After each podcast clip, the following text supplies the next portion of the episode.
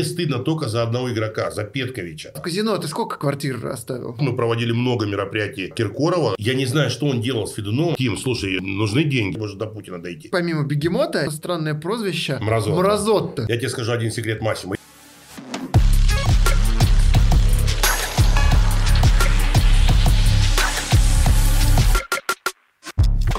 Друзья, всем привет! С вами подкаст «Аналитика Глебчика», и сегодня у нас просто премиальный гость.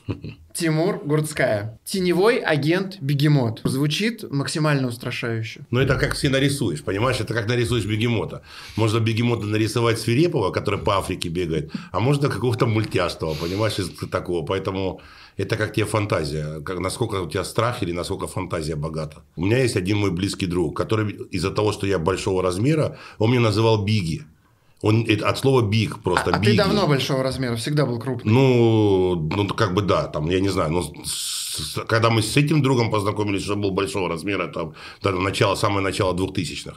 И он мне говорил биг, от слова биг, биги, биги. А потом уже это биги переросло в бегемот. Это изначально как бы не было бегемот. А как это переросло? Это как-то наблюдал? Ну, как, нет, я не, вообще не знаю, как, но у журналистов появился такой штамм, когда появился «Спартак Москва». То есть, до этого вообще никаких кличек не было там до Спартака, там какой-то 16-й год, там до этого там не в Динамо, например, э, там, там не в Химках, ни, ни до, там никогда такого не было. Тебя сдианонили, когда был трансфер Мельгореха. Вот тогда да, про тебя да. все узнали. Как так получилось? Ты был лет 15 в тени, да. и тут тебя спалили. Ты где-то ошибся? Или... Аж, ну, смотри, Глеб, я вот много правда, об этом думал, как бы много об этом думал, но не готов сказать, что, понимаешь, там я спалился, но просто это Спартак Москва, понимаешь, это такая, это такая субстанция, которая, если ты сам как бы не выйдешь, ты будешь обрастать какими-то мифами и, конечно, плохими. Там никто не будет говорить, что это какой-то доблестный рыцарь Айвенга, он там сражается со злом, и он хороший человек. Нет. Если ты, о тебе будет мало знать, то как бы это будет все больше и больше обрастать как бы какими-то негативными, понимаешь, хвостами. Ну и, ну, наверное, ты как бы знаешь эту историю, что Нобель потратил там долго времени, там, я не знаю, года два, чтобы меня уговорить там на это первое интервью, приведя там 100 тысяч аргументов, что это все равно надо будет сделать. Ну и вот так получилось, что пришлось легализоваться. А вот тогда, когда вот о тебе заговорили впервые, вот да. этот теневой агент Бегемота всех да. появился, как ты вообще к этому относился? Тебе ну, мне было забавно. Ну, не, мне вообще было без разницы. Ну, потому что тогда ты имеешь об этом упоминании из отеля «Украина», да? Да-да-да. Ну, вот. Ну, слушай, я, мне забавно было тогда. Там, потому что такая нечеткая фотография еще была. Стали какие-то звонки, там, понимаешь, там какие-то вопросы, там какие-то такие забавные. А что ты там делал? А кто? А что? А давай зайдем там туда-то, давай кого-то предложи. Но в футбольных кругах там меня к тому времени уже как бы хорошо знали. Это там как бы я стал известен кому? Болельщикам. Ну да. Ну или там совсем около футбольным кругам. Там внутри там футбольного как бы сообщества, ну, меня знали. Мы, я давно в этом деле и давно много кого знаю, много с кем общаюсь. Недавно на твоем месте сидел Сева Терлецкий, и он да. рассказывал, э, что вот он же тебя первый сфотографировал, да, да, да. и после того, как он это все выложил, ему кто-то позвонил и сказал, бегемот ищет... Макс Аланазаров ему позвонил. Макс, сказал, наверное, да, да. Бегемот ищет э, того, кто его сфотографировал, да, да. и Севе было страшно. Мне звонит э, в какой-то момент Макс Аланазаров и говорит, слушай, а кто у вас снимал бегемота? Я такой, а что? Говорит, ну вот там просит найти человека. Я просто обосрался. Слушай, ну он себя накрутил, опять же, это ужастику накрутил. Ну ты как ты думаешь, что я бы ловил бы Севу, чтобы его отшлепать или что? К Севе к тому моменту, ему сейчас, по-моему, 23 года, да? Или 26. 26. Вот тогда ему было 20, наверное, или 21 год. Слушай, ну мне просто было интересно сам факт, кто, а не то, что там заниматься поиски это и, знаешь, это и наказать его там в угол поставить. Я в этом вопросе как бы больше всех в мире доверяю Нобелю. Мне, мне, для меня Нобель как бы в этом плане авторитет как бы ну, беспрекословный. А вот как он тебя убедил? Какие аргументы? Слушай, ну он очень много на это сил потратил. Он как бы приводил там аргументы э, западных агентов, которые там много времени проводили в тени, тоже в, в, там выходили на общественное пространство. Потому что он мне приводил там Минурайолу, который там тоже в пиццерии своей прятался. Но потом, ну, потому что он говорил, что если ты хочешь расти, тебе все равно не избежать публичности. Иначе ты будешь обрастать только негативными историями. Но я тебе скажу, что я ему очень сильно благодарен, что он до, до, до этого состояния довел, что все-таки я сломался. Потому что это действительно так. А как, ну, как, как, это не так страшно. Когда ты в тени выходить на свет, страшно. Но когда ты уже вышел на свет, оказывается, что ничего такого страшного нету. Потому что, как бы, знаешь, ну, во-первых, я достаточно ну, как тебе сказать, что на меня никто из журналистов там не, не так не давит, что меня в неловкое положение поставить, понимаешь? Как бы мы достаточно там миролюбиво со всеми общаемся, поэтому я не испытываю никакого там дискомфорта. То, ну, что ты сейчас... даже Биги выдерживаешь, он там тебя жалит, не, ну, жалит у меня есть там, у меня есть там, да не, ну Биги мой товарищ, ну Сергей Егоров мой товарищ, как бы, и мы как бы, я с ним комфортно общаться. У меня есть журналисты, с которыми я вообще не буду общаться никогда такие как Ваня Карпов, например, никогда, там, что бы ни произошло, или там э, второй там Егоров, да, но я... я, я сын, сын Сергея. Сын, да, внебрачный сын я как бы могу себе, я в таком положении, что я могу выбирать просто с кем общаться. Ну и достаточно, я скажу, что мне это достаточно интересно. Получается, публичность тебе принесла только пользу, а вреда ну, не принесла. Смотри, нет, не так. Я не скажу, что вреда или пользу. Это не сделало мою жизнь невыносимой, так я скажу. Я не, я не думаю, что в финансовом плане это вообще как-то повлияло в лучшую или в худшую сторону. Никакой, никакой там не происходит из-за этого. Просто я говорю, что на самом деле ни, ничего так не страшно, допустим, как прятаться, так и говорить. Это ты сам себе должен выбрать, как тебе комфортно, понимаешь? Но мне было долгое время комфортно без этого. И, может быть, там по молодости или там, как бы, не знаю, я не могу там объяснить, почему я это делал, допустим, там раньше. Но, как бы, сейчас общение мне, мне как бы, оно жизнь не портит.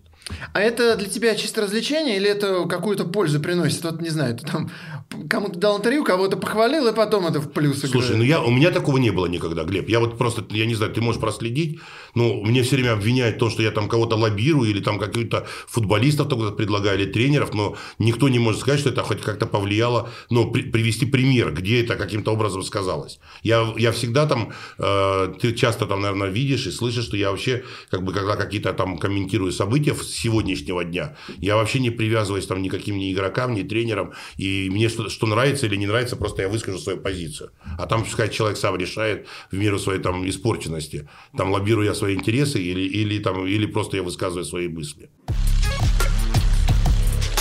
С чем у нас ассоциируются футболисты? Ну, конечно же, с безумными зарплатами и невероятными тратами. Астон Урунов в первый же день после перехода в «Спартак» скупил весь ЦУМ, Александр Кокорин покупал медицинскую маску из крокодиловой кожи, а вместе с Павлом Мамаевым после провала на Евро-2016 в Монако покупал шампанское по 5000 евро за бутылку. И это еще лайтово. Этим летом Эрлинг Холланд в Греции заказал 4 бутылки игристого шампанского по 75 тысяч евро за каждую. Так и планировала жить дружная семья Фроловых из Краснодара в фильме «Семейный бюджет». Ну, еще бы, отец семейства стал главным инженером. Айфоны, украшения, квартиры в ипотеку. Только вдруг завод уходит на простой, прилив денег заканчивается, и платить за это больше нечем. А как мы до сентября доживем? Нам взносы платить нечем. Еще пару миллионов за квартиру надо отдать. Ну, есть решение, гораздо больнее, придется потерпеть. Алло, пап, а вы чего на новоселье не заходите? Когда в семье проблема, мужик должен сдохнуть, а проблему решить. Дальше попытки сломать руку молотком за компенсацию страховой, жизнь на 200 рублей в неделю и даже участие в классическом концерте в костюме осьминога. Максимум ушиб, давай еще раз. Денежные приключения Фроловых превращаются в комедийный курс финансовой грамотности для всех российских семей. Такое просто нельзя пропустить. Переходите по ссылке в описании. Там вы найдете всю информацию о том, как и где можно посмотреть этот замечательный фильм. Твое первое серьезное дело – возвращение Оленичева из спорту в Россию и в «Спартак». Ну, второе, да, да, второе. А первое, что? первое было, э, когда Герман Ткаченко дал мне возможность в 2001 году. Герман у нас у меня взял пару футболистов э, с крылья советов в Самару ну, э, как бы купил у нас пару игроков, там, как бы, и это тогда стало интересно. И... А вот расшифруй, то есть у нас... Э... Ну, у меня, хорошо, тогда у меня. Ну, у меня был там небольшой партнер, честно, я уже даже, там сейчас, сейчас чтобы детали не вспоминать, уже 20 лет прошло. Но я помню, что мы тогда в Италика Булыгу привезли Герману, э, Герман взял, и Слушай, ну не помню, еще один парнишка был из Беларуси, он долгое время играл в Самаре, кстати. И Герман тогда взял, и это какой-то там, знаешь, получился... Он, во-первых, меня ввел в футбольное, я ему очень сильно благодарен, потому что э, я ездил на все матчи Германа и был возле команды, он меня впускал там везде, где я хотел, там и в раздевалку, и смотреть, как вообще весь этот процесс функционирует. Потому что, ну, он видел, ну, мы дружили до этого как бы задолго, и он видел, что мне это интересно, потому что мы много времени о футболе говорили, потому что я футбол-то любил всегда. А ты в него как-то играл? Или Не-не-не, никогда не играл в футбол, но как бы нет. Я играл в баскетбол, но футбол почему-то всегда очень сильно любил. У меня папа любил футбол, там вводил меня на футбол там в детстве. Но я, я считаю, что многие пишут, что я не понимаю в футболе, но мне кажется, что за столько лет, сколько я посмотрел матчи и сколько проанализировал, сколько продал э, игроков э, и туда, и обратно, что я что-то знаю в этой игре.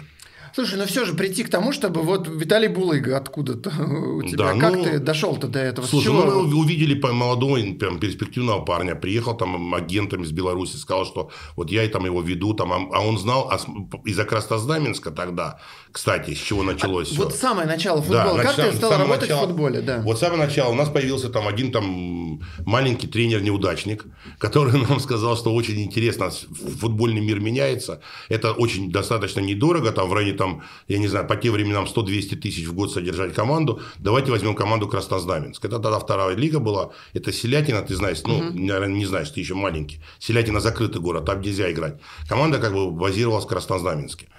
Э, Или наоборот, уже я тоже не помню. Ну вот, и мы как бы эту команду взяли, привезли туда тренера, начали туда каких-то игроков движения. Но у меня какие-то связи были. Какие связи у меня были? Ты понимаешь, что я все 90-е провел в обществе наших звездных игроков. Мы очень близко дружили. Игорь Шалимов, э, Коля Писарев, э, Валерий Георгиевич, теперь уже, тогда еще это был Валера Карпин. Вот эта вся плеяда, там Игорь Корнеев, все мы дружили с 90-х. Когда они еще играли за границей, они приезжали в Москву. Я тогда еще занимался шоу-бизнесом, и мы там, тогда было очень мало ночных заведений, мы часто пересекались, очень близко подружились. Ну и как бы... К шоу-бизнесу мы обязательно Да, вернемся. да, хорошо. Вот. И так вот потихоньку-потихоньку появилось это Краснознаменск. Ну, и как бы Краснознаменск стал обрастать агентами. Кстати, я до сих пор с ним, я могу, не могу сказать, что мы там дружим, к сожалению. Нас немножко жизнь там развела, но мы очень, я очень им, как бы в хороших отношениях там, с Сафоновым, с Лешей, с тех времен. Леша Сафонов появился первый, с кого я вообще узнал в футбольном мире. Он приехал ко мне, мы с ним подружились, он тогда там, ну, он как бы э, плотно занимался тогда хорошими игроками, хорошими прям реально. Он курировал сборную 83 года рождения, где-то, если ты помнишь, там был Сычев и Жирков, и там ну, такая плеяда была хороших игроков. И Леша мне помогал там подобрать, подбирать игроков тогда. Потом последствия, последствия, ну ты знаешь, тогда футболом занималось мало людей. И можно было с ней там обрасти связями очень быстро. То есть порог входа низкий был, Очень-очень, да, да, да. Можно очень было легко, стать агентом. Легко, легко, просто легко. Но в то время, когда я начинал, Паша Андреев начинал тогда в футбольном клубе «Витязь». Поэтому, ну, мы плюс-минус там все одновременно там начинали, там, поэтому э, кто вот сейчас давно в футболе, они все тогда с тех времен друг друга знают. И Герман, я так понимаю, дал тебе Ну, Герман был вообще, импульс. Герман был тогда еще тогда небожитель, потому что Герман был сенатор, Герман был хозяин футбольного клуба, Самара стала очень быстро, там, я не знаю, ну, самая модная команда. Я даже не могу тебе сегодня сравнить э, моду Самары ни с какой другой командой. Мода- даже с мода, что ты имеешь в виду? Она была модная в футбольных кругах, очень модная команда, потому что модно было ходить в Самару на футбол. Мы прилетали, туда прилетали много гостей. Герман умел, понимаешь, так пр- процесс украсить, чтобы это было интересно. Он первый стал делать на- на- перед футбольным матчем какие-то такие звуковые, световые шоу, э, там, я не знаю, объединять команду, там, ну, реально это поставил первую камеру в раздевалку перед выходом на стадион, чтобы, ну, тогда это было все в диковинку. Это сейчас, понимаешь, мы смотрим 100 тысяч английского, итальянского там футбола или там российского, и далеко это ушло. Тогда это такого не было. И 40 тысяч собирался, там я не помню, там сколько максимально, там 35 или 40, в неудобнейшем месте стадион Самара, но э, в Самару было очень модно и престижно ходить на футбол. Ну и поэтому, э, как бы я говорю, что Герман мне сделал как бы большую закладку там в моих футбольных знаниях. Сейчас такую школу не получишь. Я тебе ответственно заявляю, то, что там все сегодня говорят, что Краснодар сегодня это модно, но это не сравнится ни за что с тем, что было с Самарой там в начале 2000-х. То, что Герман купил у тебя двух игроков, Да, это да. была первая такая сделка, которая принесла даже как- Ну да, принесла деньги. какие-то деньги, да, и какой-то опыт, и какой-то вообще там первые шаги, как вообще договариваться, как разговаривать. Да, это И было так. вдохновила на что-то больше. Вдохновило потом, ну, мы, я уже не помню прям где, вот прям сидел, когда уверен был, что ты это спросишь э, с э, историей с Оленичем. Я не помню, как это произошло, но мы к тому моменту уже близко дружили с Шукуновым. Мне позвонил Александр Юрьевич, говорит, «Э, Тим, слушай, нужны деньги? Я говорю, ну, ну, как бы да, если есть такая возможность. Значит, соблазна уже много в начале 2000-х было. Он говорит, привези Оленичева обратно. Ну, Я говорю, ну окей, давай попробуем, давай попробуем. А это, понимаешь, да, это май месяц. Я звоню там Коле Писареву, говорю, Колюнь, ну давай что-то делать, надо что-то делать. Он говорит, ну а что мы можем по телефону? Тогда и связи-то такой не было, как сейчас. Но мы, значит, сели, сели с ним и полетели в Порту. Полетели в порт, это начало мая. А если ты по- покопаешься, то через три недели был финал Лиги Чемпионов. А, вы еще Порту. до ездили. До, конечно, до. Мы приехали до, там, как бы нам выдали некий бюджет, там, на сегодняшний день это покажется смешные деньги. Ну, на то время нам, как бы, показалось это А, интересно. за то, если реализуете, да? Если мы реализуем, да-да-да. Там, тогда был первак. Тогда был первак, э, руководил Спартаком, да. И он как бы сказал, все, езжайте, делайте. Но мы поехали, уговаривали Диму, там как бы и Порту хотела за него, кстати, деньги. Я еще раз повторю историю. Благородство э, и руководство Порту я ну, ни до, ни после такого никогда не видел. Чтобы там игрока там практически основного состава в благодарность за то, что он столько сделал для Порту, его отпустили бесплатно. То есть Спартаку он обошелся только, ну, как бы условно агентские деньги. Там, ему не- им- они не платили за него трансфер. А как вы убедили? Человек вот сейчас вы- скоро выходит играть в финале Лиги Чемпионов, Да. а вы его предлагаете вернуться в Спартак, Да, который ну, только от слушай, Брамонтана отошел. Но я говорю, понимаешь, когда люди разговаривают на одном языке, там, как бы, да, русские говорят на одном языке, это проще. Посидели, взяли там 18 или 22 бутылки пива. Оленчев любит. Ну, мы все любим, кто не любит. Поси- Посидели там как бы, и мы его стали убеждать, что это возрождается Спартак, это интересный проект. Мы же не знали, что они там на следующие там 16, там 15 лет без наград останутся. А ты верил, да, в то, что сам Коне- говоришь? Да, да, конечно, да, мы верили, что действительно это будет интересно, и нам очень важно вернуть как бы капитана команды в эту команду, потому что большие деньги приходили. Это уже была стадия перед того, что э, Червиченко продавал, продал команду Лукойлу. То есть, как бы еще не было Федуна. Не, он был, только его еще никто не видел. Этот год передачи был там первак. Вот, и мы, думаем, как, правда верили, что это будет круто. Ну, никто же, никто, кто наперед знает. Ну, и у нас того опыта такого не было, знаешь, чтобы просчитать все ходы. Ну, они тогда и игроков там собирались хороших как бы покупать. Ну, вот так и получилось это, да, уговорили. Вот, и да, расскажу. Значит, мы уговорили, уговорили его. В какой-то момент он сломался, сказал «да». Чтобы вот этим быть теплым, прямо мы его прям схватили, Диму, и повезли. Он пошел к Мауриню, к Жозе и сказал, слушай, ну, вот такая ситуация, мне вот предлагает там Спартак, это все-таки мой дом, там как бы Россия, Спартак, капитан, все. Я бы, наверное, бы, ну, если я тебе тут не нужен, я бы вернулся. Жозе сказал, смотри, ты решай сам. Если мы выиграем Лигу чемпионов, ты можешь ехать, как ты считаешь нужным. Ну, вот они поехали, Дима забил решающий гол, они выиграли Лигу чемпионов. И он ему сказал, сказал хочешь, езжай. И они отпустили его бесплатно. Ты говоришь, у вас был бюджет, и сейчас эти деньги покажутся смешными, то есть квартиру на них нельзя было купить? Или можно было? Не, тогда в то время то можно было не одну квартиру купить. А, то есть ты все-таки Не, ну можно, хорошо было не, одну, заработал. ну, тогда. можно было не одну квартиру купить, а уж тем более там, допустим, тогда это не было так престижно, как сейчас. Но можно было там хороший загородный дом купить, например. На Ну, ты купил? деньги. Ну нет, конечно, нет, конечно. Почему? Я все оставил на Арбате.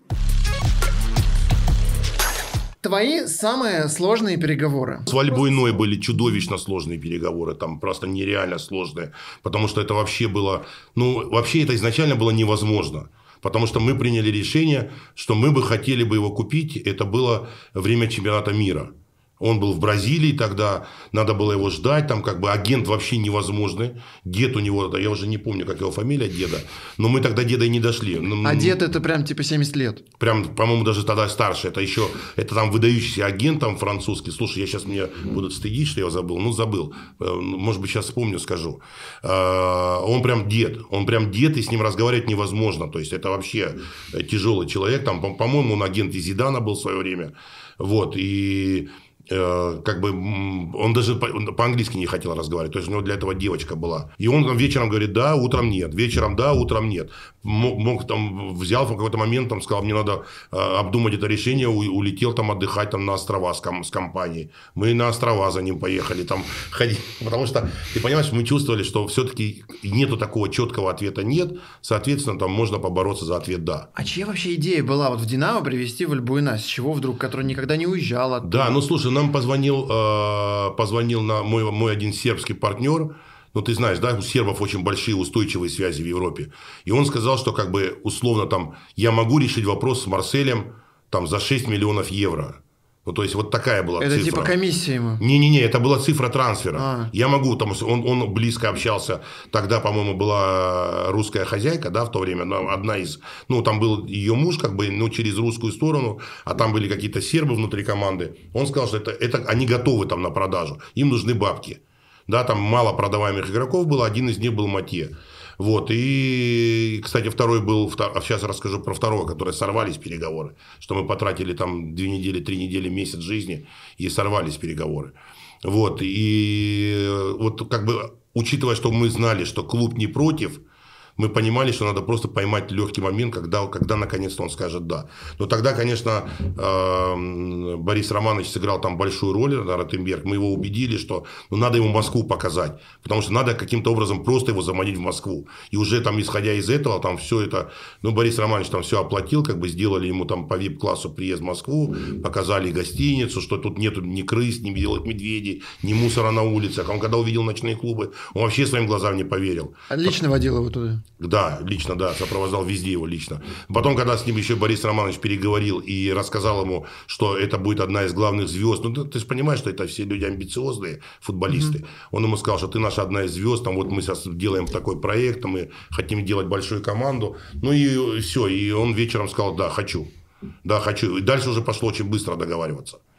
Поэтому были переговоры, э, там я не хочу фамилии называть, но были переговоры, которые столько же потрачено сил и денег, и человек говорил, нет, не хочу. А деньги ты твои, свои тратишь, когда Ну, там... чаще всего, да, конечно, мне кто вперед. Я же не работаю в клубе, понимаешь?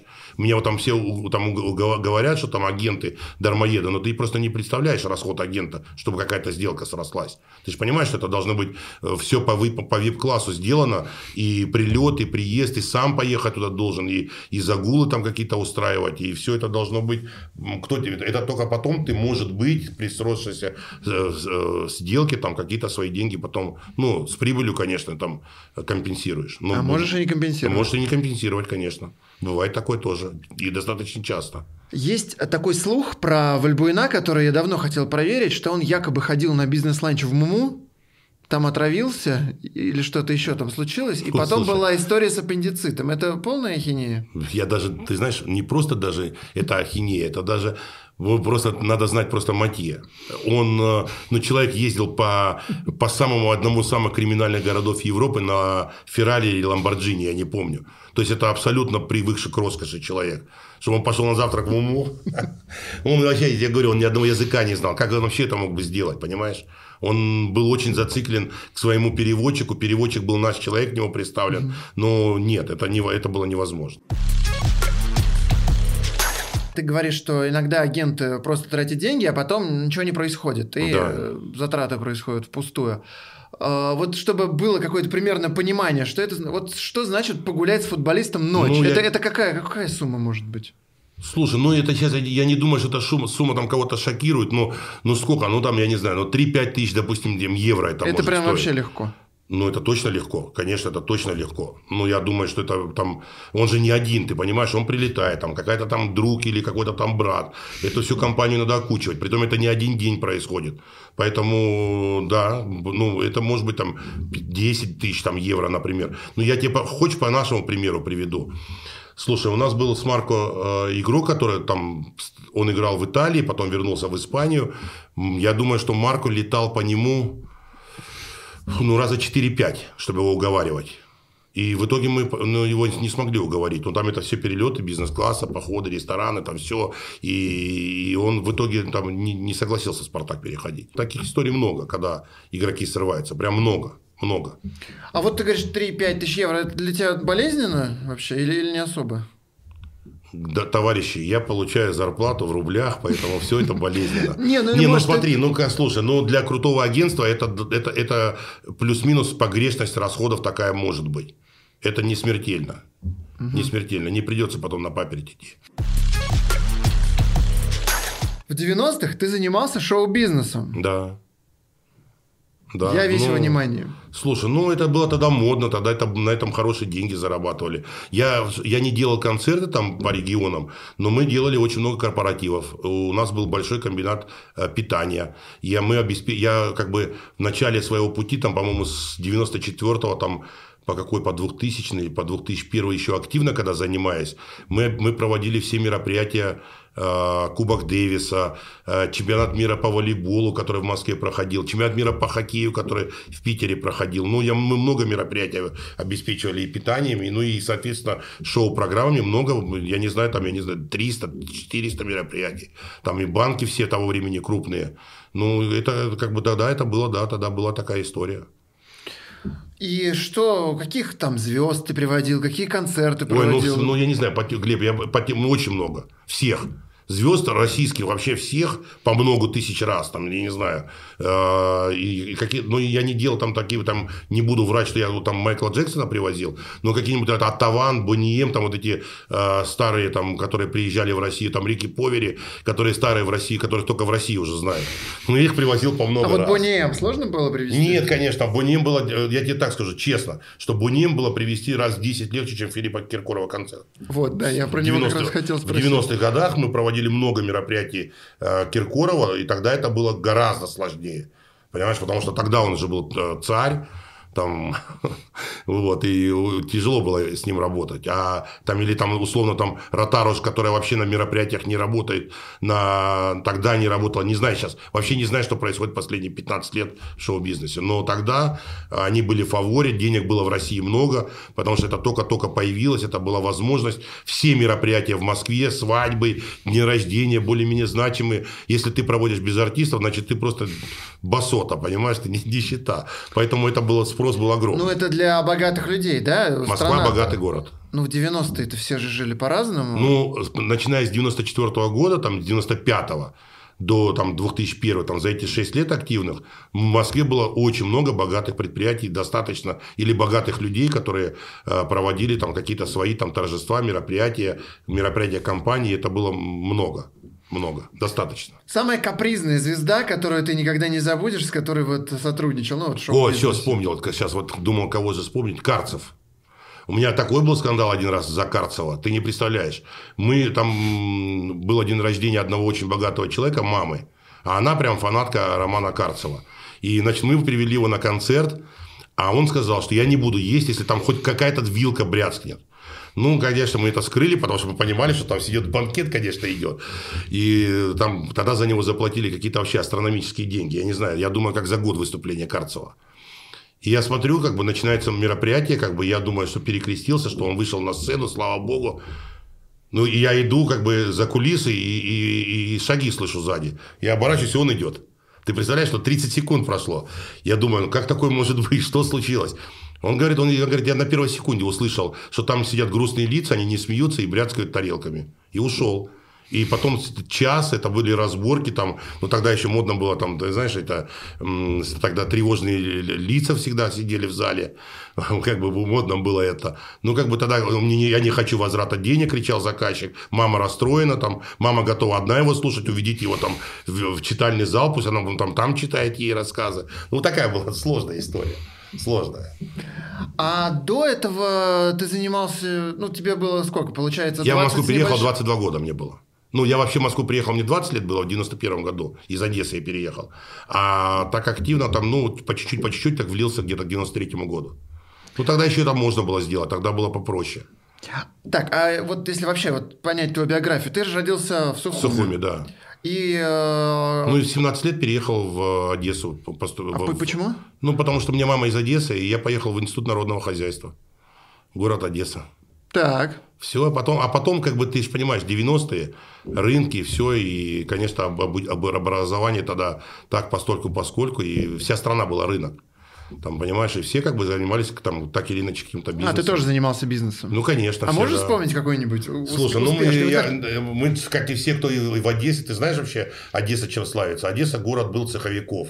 И все занимались продажей там э, джинсовых курток и джинс, которые отвозили или в Киев, или в Москву на рижский рынок. Ну, как все, послушай. Но тогда это было достаточно часто. Это сейчас для молодежи это невообразимо событие, потому что они открывают интернет и заказывают, им привозят там Алиэкспресс там, или кто-то еще. Раньше все это было невозможно делать. Раньше ты мог заработать деньги просто от того, что ты взял от одной станции метро до другой довез в Москве. А уж если тем более ты из региона что-то привез в Москву или из Москвы обратно в регион, достаточно просто было крутиться. То есть ты в Одессе пожил, и там Да. какие-то джинсовые куртки были, правильно? И потом ну, там ты... была вся Одесса была, это большой цех. Поэтому, да, там была такая, там была популярная эта история, которую потом привозили в Москву, там, я не знаю, на, на север отвозили совсем далеко. Там, да, так и зарабатывали. А, то есть ты как бы сообразил, что если взять это из Одессы и перевести в Москву, то можно заработать денег. Ты правильно? просто сейчас плохо представляешь масштаб денег, которые зарабатывали. Сейчас вам сложно понять, что так это Так может а, быть. объясни, чтобы... Ну вот представляешь, там самый маленький, ну мне вот тогда 19 лет было, но мы могли там на троих зарабатывать 10 тысяч в месяц. Ты знаешь, что это за деньги были? 10 тысяч в месяц. Ну, что можно вот было моя мама купить? 140 рублей получала, работая днем и ночью э, бухгалтером. Ну, это 80-е. Ну, это вот на конец 80-х, там, начало 90-х, 140 рублей там, или 150. Ну, то есть, когда мы приехали в Москву, чтобы тебе сейчас не соврать, ну, не в центре города, наверное, а, на окраине квартира стоила 5000 рублей. Ну, то есть, грубо говоря, там, ты в месяц мог бы покупать квартиру. А, а земля стоила там, я не знаю, там, ну, вообще она никому не нужна была. То есть ты на джинсовых куртках зарабатывал две квартиры в месяц? Ну, можно было даже больше, если трудиться больше. Я, когда слышу эти истории, не понимаю одного. Почему ты догадался, а какие-то другие люди не Слушай, а догадались? почему сейчас так происходит? Почему, а почему в школе есть, почему в одном классе дети приходят в один класс, есть двоечники и отличники? Ты чего этим вопросом не задаешься? Это общество так устроено. Кто-то кто шустрит, а кто-то идет, допустим, ну, и- или тогда все были бы, как я там, по тем временам, как это называли, барыга, да? Ну, и кто тогда работал бы, не было бы учителей, ни врачей, там, ни рабочих на заводе, это, там, это нормально было в то время. Но в то время все так крутились. Если кто-то тебе расскажет, что я там в то время был физиком, физиком, и я придумал там, ну, я таких историй нету. Но все истории наших олигархов – это истории тоже некого барыжничества. Там, в той или иной степени, понимаешь? Просто кому-то там надо было куртки торговать, кто-то там за- залез там торговать компьютерами и там зарабатывал миллионы, кто-то ваучерами. Но это вс- весь, все было в рынке тогда. То есть 25 лет ты уже был, в принципе, состоятельным человеком. Слушай, ну ну, не было такого, чтобы у меня когда-то было состояние. Потому что, ну, я такой немножко разгульный образ жизни вел, поэтому все это куда-то девалось. А, Поездки. по- Ну, какие-то там поездки, развлечения, тогда это было диковину все, понимаешь? Но ты представляешь, что- То есть ты в 90-е уже куда-то ездил за границу? за границу тогда... Не, первый раз я в 93 году поехал в Америку. С Александром Яковлевичем Гомельским, кстати, он меня повез в Америку показать. Так. Вот, и, ну нет, нет, я ехал, ездил там по, по круизам, тогда было очень модно. Слушай, ну ты представь, тебя держат в клетке. Вот тебя всю жизнь держат в клетке. Ты всю жизнь одеваешь одни и те же одежды, и всю жизнь ешь одну и ту же еду там, да? И вдруг тебе показывают, что, оказывается, есть все. Я когда первый раз приехал в Москву, я тебе скажу, я просто смотрел, как, я не знаю, как, так как туземец на Нью-Йорк, если когда мне привезли первый раз новоарбатский гастроном. Я даже не представлял, что может быть там колбасу, и за ней не надо стоять там в очереди 4 часа. Это все, дети, все, все советские дети так. Ну или вообще все люди из СССР, все жили так. Ну а сейчас они, конечно, говорят, что мы были счастливо жили. Но это потому, что мы были молодые. Конечно, знаешь, молодость тебя делает счастливым. Старость тебя делает брюзгой. А так это, конечно, было так. А почему ты тогда отказался от бизнеса и пошел, за не... пошел в шоу-бизнес, в организацию мероприятий? Это Это, был- так, понимаешь, что это все совпадение. Это все совпадение. Случайно в 90-м году, в 90-м году, прям я помню, мы были в Ялте, тогда занимались там каким-то там э, бизнесом, и я познакомился, а тогда там был, по-моему, юбилейный назывался, или фестивальный, или юбилейный, я путаю, там в Сочи, по-моему, фестивальный или юбилейный, и наоборот, был концертный зал. И мы там, как бы там такие, знаешь, там новые русские ходили туда в ВИП. И там познакомились там с московскими ребятами, которые занимались шоу-бизнесом. Они нас позвали в Москву там когда-то, там, в 91-м, 92-м, приехали раз-два, ну, и как бы был, тогда и, и заинтересовались тогда, это интересно было тогда, и доход, и доходно очень тогда это было. Ну, так получился шоу-бизнес. Вообще все в жизни случайно. Ты же понимаешь, что, как говорят, расскажи Богу свои планы, и он просто посме... рассмеши, если хочешь рассмешить Бога. Поэтому все, конечно, бывает случайно. Все случайная встреча, и твоя жизнь меняется на сколько-то градусов.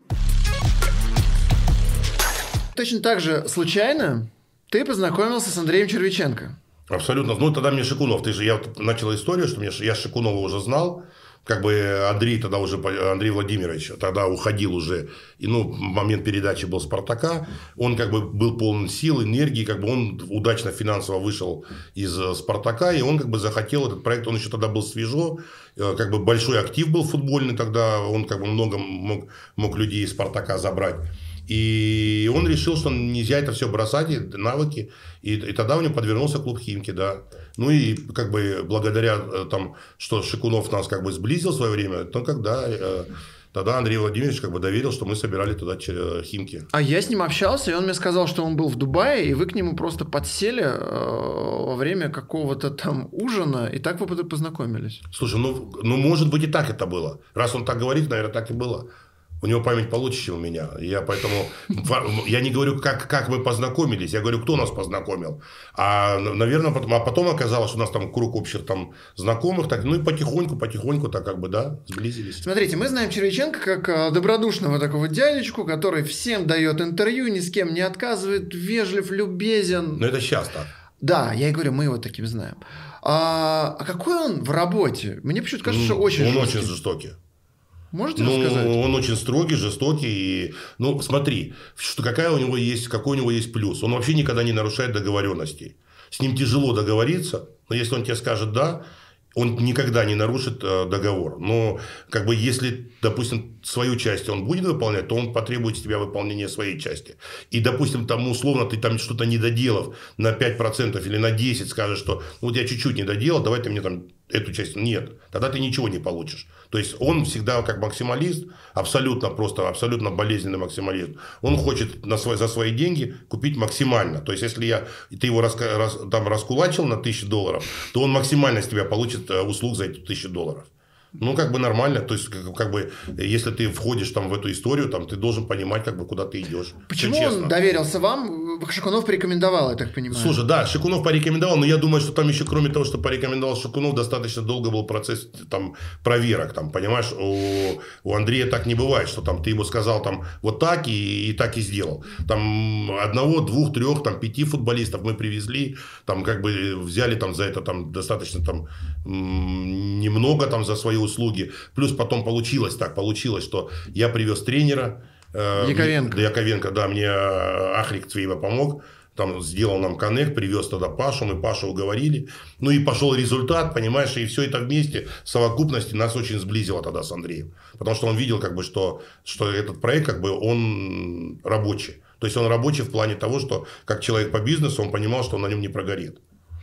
А как Червяченко действует? Он все контролирует сам в ручном режиме или он правильно делегирует? Вот как он Слушай, работает? смотри, он, я вообще не помню, чтобы он когда-нибудь влез вообще. Там он нам рассказывал, что во времена Черышева, там, Чернышова, влезал там какой-то... Состав ставил. Состав ставил.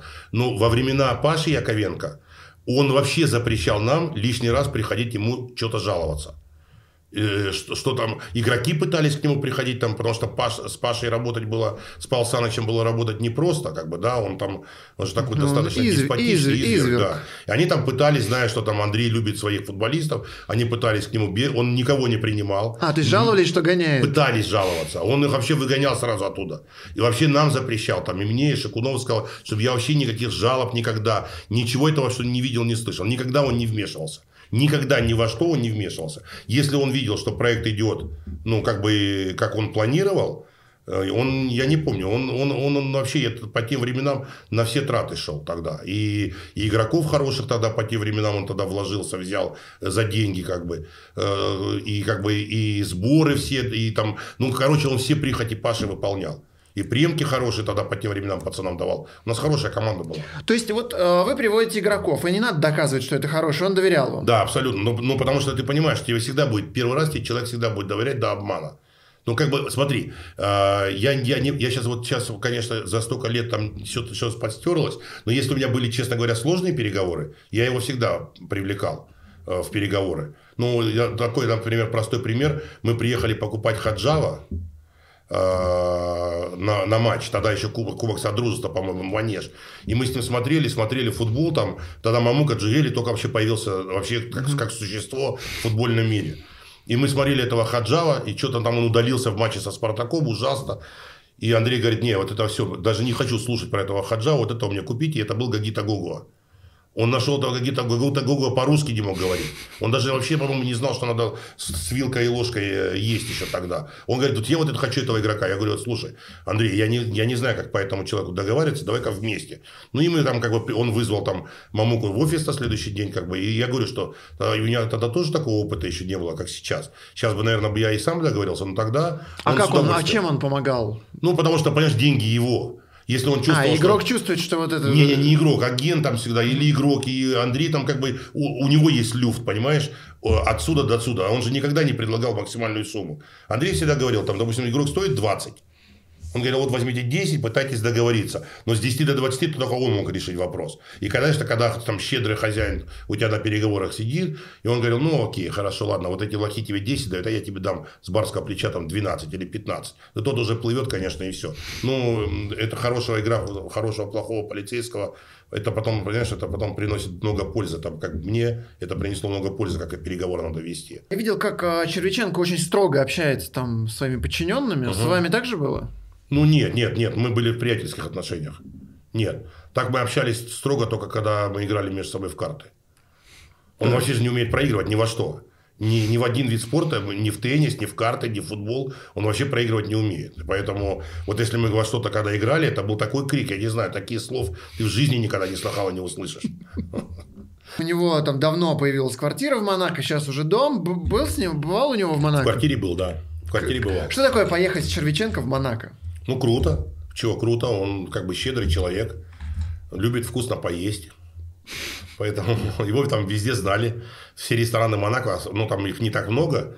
Они все знали, что идет э, Андрей, там надо лучше стол, там лучше еду, он любит хорошие напитки, там как бы, ну, прикольно. Если их сравнить с Федуном, в чем главное отличие? Я не знаю, я думаю, что кроме того, что они оба люди, там нету ничего общего больше. Это просто абсолютно два антипода, просто абсолютных два антипода. Ну, во-первых, я тебе так скажу, смотри, с Андреем я провел много времени вместе, и я об Андрее Владимировиче могу говорить, а, ну, как бы имея свое личное впечатление. С Ведуном я никогда в жизни не общался. А как так получилось? Ну, как-то так получилось, там как бы не было такой необходимости. Э, общение заменялось, там, Марко Трабуки там, или, или э, Юхан Гераскин там это делал общение. Мне не было необходимости общаться. Я отвечал там за спортивную составляющую, там, за какие-то там, э, за общение с Масимом отвечал, там, допустим, проводя с ним там много времени. Мне не было такой необходимости. Поэтому я, у меня нет там от себя портрета Федуна. Поэтому я только могу там от того, что там говорят, и, знаешь, собирательный образ, все равно не то. Потому что каждый человек к другому человеку относится особенно. Понимаешь, нельзя сказать, что я не знаю. Может быть, Федун был бы моим лучшим другом, например. Ну, к примеру. Да, да, а, а, а другого человека он там на порог не пускает. Я не знаю, у меня нету. У меня своего мнения о Федуне нет. А вот тогда, когда, вот, например, Оленичева ты приводил, Федун да. же только заходил. Вот я так... вообще тогда не пересекался никогда с Федуном. А тогда о нем как-то говорили? Ничего вообще обсуж... тогда. Ну, я про него даже не слышал. Я слышал, что под него эту команду делают. Но тогда был только Перва, как бы он этим всем вопросом занимался. Всех это устраивало, как бы. И... Ну, потом это стало понятно, что это был как бы такой ну, как бы, знаешь, э, передаточный пункт, там, между, пока, пока Андрей там отдал акции, видать, оформлялось все, игроки переоформлялись. Я не знаю, там нюансы финансовые, я в это не был посвящен. Но это год там занимал, когда первак был. Потом пришел Федун, и все. И э, больше до, на долгое время у меня со Спартаком ничего общего не было. А с Федуном ты даже ни разу не здоровался? Ни, ни разу не здоровался. Мы даже два раза пересеклись э, в одной гостинице но сделали вид, ну, как бы, ну, я же не буду, понимаешь, когда ты, когда ты с таким человеком, он должен первый с тобой поздороваться. Ну, я, я так понимаю. Да. Если он с тобой не здоровается, значит, он просто не хочет тебя узнавать. А чтобы это, не делать это уже после... э, во время. А, во время... Да, во время Спартака. Ну, мы виделись э, не, в, не в России, то есть, как бы, мы, мы- знали, там, естественно, я знал, кто он, я думаю, что он знал, кто я, потому что он так недоброжелательно смотрел. Все это расстроило? Нет, абсолютно никак меня это не расстроило. Нет, я не ищу с ним встречи или там дружбы, или знакомства. Слушай, он хочет, хочет. Нет, нет, это такое дело, что это... Слушай, ну, его решения все равно влияли как-то на твою жизнь. А, Мне тут рассказывали, как Карпин а, жаловался, что невозможно с ним. То есть, говорит, утром я с ним поговорил, все, он мой, он со мной согласен, Да. он меня выслушал. Проходит, э, ну, утро заканчивается, обед, он противоположное мнение. Ну, я И еще тоже вечер слышал. наступает, уже какое-то третье. И, в общем, вот, вот это происходит постоянно. Глеб, еще раз говорю, что я, у меня нету своего мнения по этому вопросу, но людям, которым я доверяю, которые общаются, они говорят то же самое, что сейчас говоришь ты. Но э, Леонид Арнольевич подвержен э, компании, как бы мнению своего мнения, ой, смене своего мнения компании, в которой он в данную секунду находится. То есть, если он меняет компанию, он будет менять мнение. Он не стоит железно на своем мнении долго. Это касается и трансферов, и отношения к какому-то вопросу, понимаешь? Оно очень переменчиво. А Ну, вот и изменение настроение. мнения, которое тебя удивило. Ну, ты это не лично услышал, но вот Слушай, ну сам щас процесс не, не- так не- сложно. Не, не знаю, детали там какие-то там, ну, я не знаю. Я э, вот сейчас только вот один пример такой привести не могу. Потому что я говорю еще раз, что это происходит, то, то, то это, это может тебе сказать только тот, кто с ним ежедневно общается. Потому что как, откуда я знаю, как быстро он поменял мнение, если я слышу о нем, там, допустим, там Марко ходил, э, виделся с ним там, на советах директоров, там, которые проходили там раз или два э, э, в- там, раз в месяц или там э, раз в два месяца. Ну, вот он, он же не знает, что там за это время поменялось. Но, допустим, кто там ежедневно общение, такие разговоры ходили. Ну, то есть то, что я озвучил, это не, э, не как у Муму Вальбуина. Это похоже на правду. Ну да, да, это похоже на правду, да. Ты говорил э, в интервью Нобелю, что э, в «Спартаке» был менеджер Александр Жирков, Да. который с Федуном справлялся. Я не знаю, что он делал с Федуном, опять же. Мы, мы не, так- тогда, в то время вообще, никто не доходил до Федуна, понимаешь? Тогда все доходили только до Александра Николаевича, да, по-моему, Николаевича его отчество. Вот, э, все вопросы он закрывал сам. То есть, он, он, он, наверное, имел от э, акционера полномочия, чтобы там, допустим, до него не доходили эти осколки скандалов там, или каких-то там рабочих процессов. Учитывая, что там, там все находилось на нем, как бы и не было никакой необходимости там в общении как бы выше.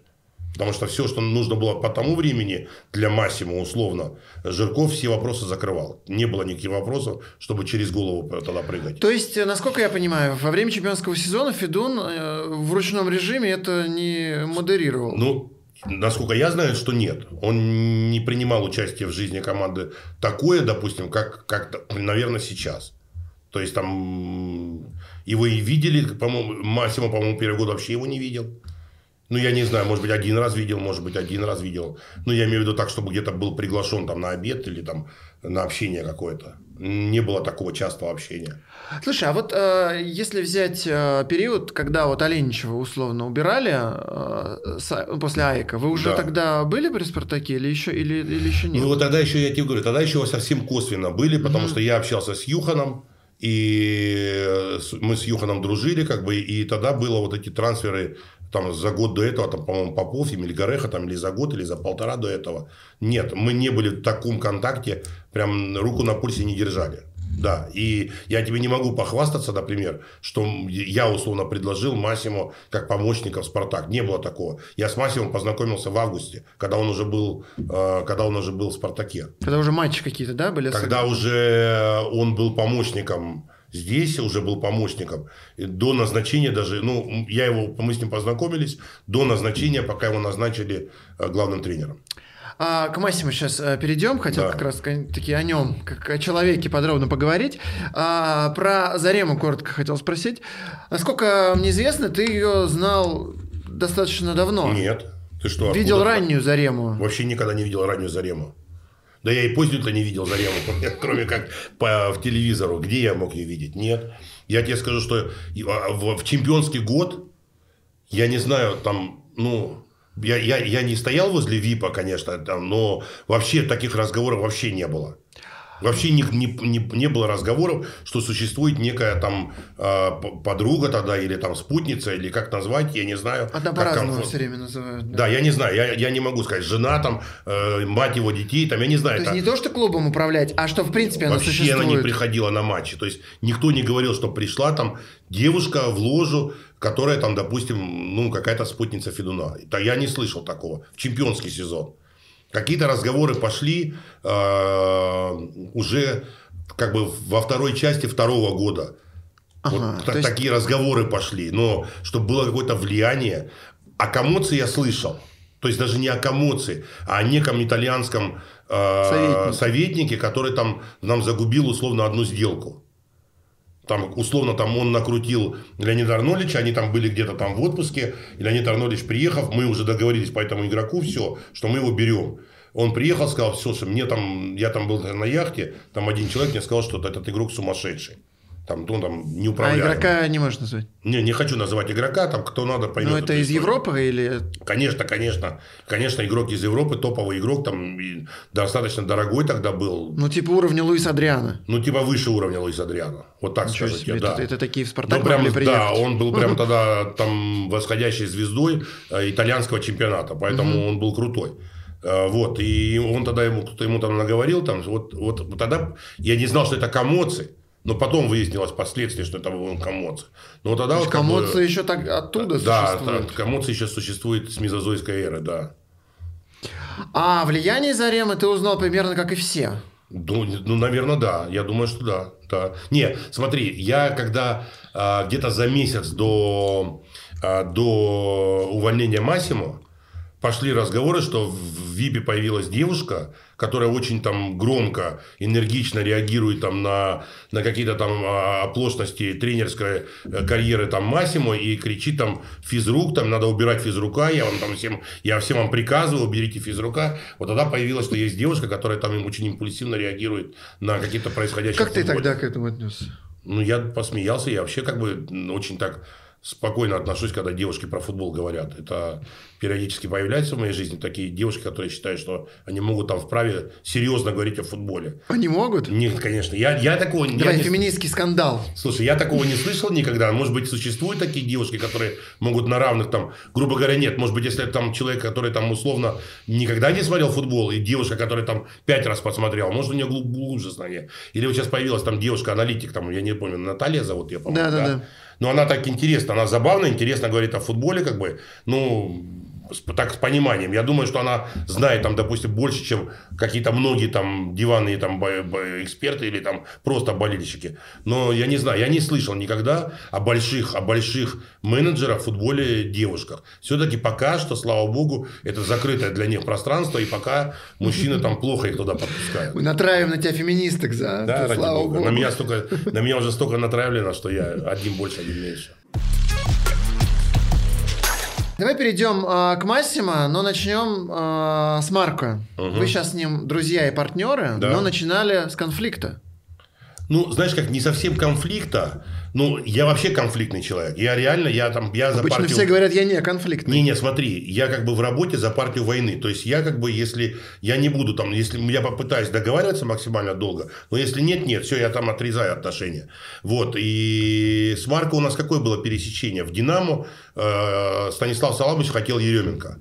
Еременко, который тогда был в Казани. И мы там условно боролись, по-моему, тогда с ЦСКА, да, куда он пойдет.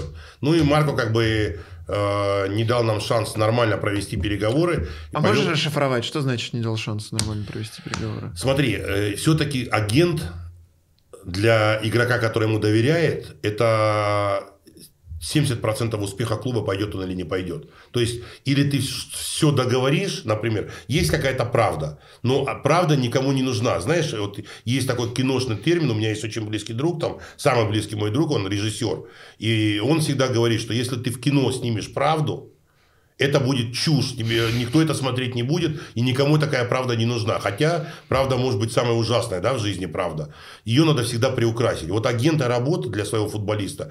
Или ты ему расскажешь правду, допустим, абсолютно прямую линию. Или там, допустим, на этом стволе появятся цветочки, розочки. Это перспектива, там луч света там в конце туннеля. И он поверит в эту историю. Марко был тогда влюблен в Лену, Евгения Ленорыча, он хотел, чтобы Еременко пошел в ЦСКА, и он нам не дал, потому что если бы он попал бы в мои лапы, я тебе уверяю, что он был бы в «Динамо» тогда. Мы бы его не отпустили бы. Ну, потому что у нас э, благодаря э, Борису Романовичу был большой ресурс, чтобы уговаривать игроков перейти в «Динамо». Поэтому... Ну, все было бы по стандартному сценарию гостиницы Украины.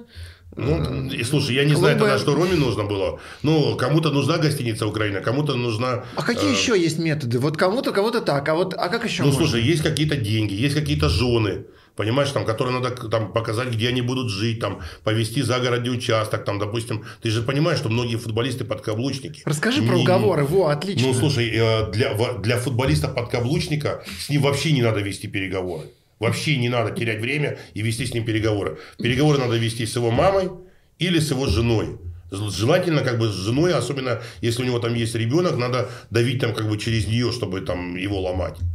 Поэтому это, это как бы это и есть агентская работа. Почему-то всем, всем кажется, что это так легко. С женами я тебе скажу, что жен-то не надо как раз наоборот. Им надо говорить, что тут нет никаких ночных клубов. Ага. Особенно и падших тут в Москве то как бы нету там девушек древней профессии. Особенно если ты же понимаешь, что иностранные жены панически боятся Россию. Потому что 70% заканчивается разводом приезда сюда иностранных футболистов. Поэтому надо им показать там тихий загородный участок, красивые дома, озеро, там какую-то школу показать ей. Там довести ее аккуратно, минуя ночью не вывозить днем, потому что чтобы огни не мелькали, там э, довести ее до, там, до ЦУМа там, или, или там, до улицы с, с хорошими магазинами, повезти в 2-3 там прямо шикарных ресторана, и все, она поймет, что здесь можно жить пока она там не окунется, что это, это только есть, там, знаешь, это видимая часть айсберга.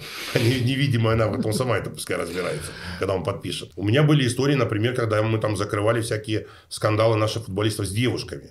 Достаточно много таких историй было. Вот это такие истории были, когда там дурочки в них влюблялись, потом бегали, там не давали им покоя, и приходилось там... А до какой степени не давали покоя? Вот что Ну, прям происходить? звонили, там под дверью стояли, на базу приезжали, там, а там жена могла появиться.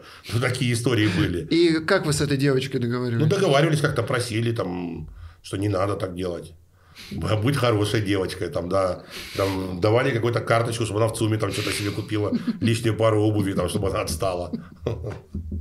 Это потрясающе. Так, ну и Марка не дает вам купить Еременко в Динамо, да. продает его в, отдает, отдает его в ЦСКА, ЦСКА и да. ты должен был заблокировать все связи, Слушай, как ну, я понял. Ну, мы особенно не общались, но так получилось, понимаешь, что со времен Динамо мы как бы очень сильно резко стали сближаться с дружбой с Нобелем.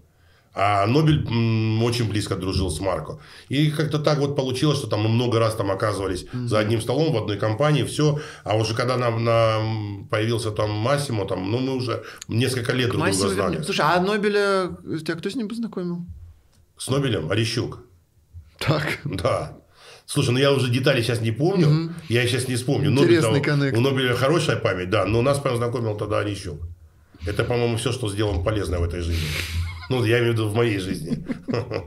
Так, а, и вот как э, контакты с Маси, вот как вы поняли, что вы вот, может быть, партнерами, друзьями, как это Слушай, ну, Марко пришел, сказал, что я могу, э, я могу как бы помочь вам с общением, как бы, ну, смотри, э, я не знаю, как вот сейчас, как бы их, может быть, чуть больше появилось, но в начале, как бы, там, нашего пути, там, допустим, да, Марко, как для нас, там, для русских, так и для итальянцев был главным связующим звеном. То есть, как бы, он был очень в этом плане там популярный, узнаваемый, он порядочный, там, порядочный человек, как бы, ему там обе стороны всегда очень доверяли, там, и итальянцы, и русские. И когда касался вопрос в связи там, с итальянцами, то надежнее Марко как бы нету человека. Ну, для меня так по сей день, ну, может, для кого-то там Комоца стал популярнее. Там, да, но как бы Марко заслуженный парень, как бы он много чего сделал в этой жизни, ну, в плане в спортивно, я имею в виду, футбольно, и он, конечно, он отличный юрист в плане того, что там как бы э, и, и, и трудоголик, вот что, чего у меня не хватает. Он как бы вот эти вопросы все готов был закрывать тогда, ну, и мы посидели, поговорили, там поняли, что мы могли бы в этом проекте поучаствовать вместе. И То всё. есть ты берешь обаянием на переговорах, а он решает вопросы А там, он пунктов контрактах. решает. Да, вот- да, вот да, это да, да. А ты вот эти договора... Не, я вообще не знаю, как это все делается. Вообще не знаю, правда, не понимаю. По сей день, когда мне что-то надо, я там среди ночи ищу Марко э, там, или, или там юристов, которым там мы доверяем. Но нет, я сам не могу это делать. Нет, я только договориться могу. И он, по сути, тебе открыл э, выход на... На Италию, на, да. на- ну, на Европу. На Евро, на, да, на Европу, на всю Европу, да. И на Испанию, и на Италию, да, там как бы он, у Марко просто огромные связи. Огромные. Просто ты даже, не- он из своей скромности этого не скажет, но я думаю, что если поставить задачу через, через одно, не через там семь, как говорят, да, там через семь рукопожатий может до Путина дойти, но через одно рукопожатие он найдет любой выход на любую европейскую команду прямой. То есть не, не через 40 посредников, а можно будет прямо впрямую зайти и разговаривать. Я там, допустим, хорошо знаю там Тоти, я там хорошо знаю там э, э, Терри, там, да, там, ну, вот таких людей, которые там, там я Рональдинho, там, там, вот таких людей, которые там, знаешь, там недавно совсем закончили, там, э, Гатузо, там, вообще считаю, что это мой там, ну, близкий мой человек, там, Э, могу даже сказать, что друг мой. Ну, там много-много знаю таких, таких людей, которые только закончили. А ты при этом не говоришь Не на говорю. английском языке. Плохо говорю, очень. А ты как-то работаешь над этим или, Нет, или как я, бросил? вот, слушай, наоборот, у меня, у меня память пропадает, я русские слова забываю. Ты хочешь, чтобы я английские вспоминал? Нет, конечно, нет. Ты был бы богаче, если бы знал английский язык? Слушай, ну не, не знаю, это как это сослагательная такая история. Ну, может быть, да, может нет, не знаю. Меня все устраивает, как Ну, есть ты бы сейчас. мог бы, типа, Ну, наверное, да, может быть, там, всеми. да, потому что мне вот многие мои партнеры, например, говорят, что если я знал бы там хорошо иностранный язык, я бы легко мог там договариваться и и европейский там трансфер участвовать, там, допустим. Ну, не знаю, ну, я его не знаю сейчас, зачем мне думать? Я вообще такой, знаешь, я по жизни фаталист, он то, что есть, то есть. Я не, не знаю, я менять это не могу. Значит, так было нужно там и все. Но ты же как-то коммуницируешь с э, иностранцами, Да, конечно, там, ну, я не знаю, там, мы, а, мы, я, вот, я тебе вот простой пример приведу. Массимо не знает, ни ну, тогда не знал, ну, там, может быть, 20 слов знал по-английски. А я знал 15 слов по-английски. Мы могли с ним смотреть два футбола, э, би- болтать и, по- и на, на пальцах, на словах, там, через Google переводчик, ну, по 3 по 4 часа вместе проводить. И, там, и есть, пить, там, как бы сближаться, и мы понимали друг друга. То есть вы сидите, э, у обоих телефоны, вы ну, не знаете ну не слова, до такой степени, и- там какие-то слова. Но если какое-то слово там вспомнишь, там не сможешь, набираешь, там вот это, оно там, да, да. Ну и, слушай, вопрос в том, хотят люди общаться или не хотят. Если они там расположены друг с другом общаться, они найдут, как, как сейчас в наше время, как найти там по- пообщаться. В день, когда э, Тричковский забивал Спартаку из Да. Аика, Да. и Спартак вылетал из Лиги Европы, и когда все это начиналось, что ты делал? Слушай, я даже уже не помню, где этот матч смотрел. Я знаю, я вспомнил, где этот матч смотрел. Я в одном спортивном клубе. Я даже не ездил на стадион, я смотрел в одном спортивном клубе. Даже не- для меня это ничего не предвещало. Да. Там начало там, какой-то карьеры. Это был просто обычный матч Спартака, э, где Спартак проиграл. Ничего тогда до времени необычного не произошло. Поэтому... Ну, просто посмотрел матч, он закончился, да, ты подумал, Спартак, да, как да. обычно. Все, проиграл, все. Как развивались события дальше? Ну, говорят, что там была группа людей, там, не буду называть имена, там, я знаю, кто там был рядом с Леонидом Арнольдовичем, которому сказали, что надо убрать Оленичева. Это потому что был второй матч, по-моему. Первый матч выиграли у Тулы 4-0, по-моему, да? Да-да-да. Это был второй матч, провал. Э, Леонид Арнольдович мечтал, что команда выйдет там в группу, там не так оступится. И конец сезона был тяжелый. И, и- и приняли решение, что надо менять тренера. А ты с Оленичевым вот с тех времен в хороших мы- отно- или уже... Ну, или- в та- мы, мы остались в отношениях «здрасте, до свидания». Там, э, в хоро- там мы встречались, могли там перекинуться пару дежурных слов, но там не было у нас там никакой там близкой дружбы. Я в то время больше общался с Титовым.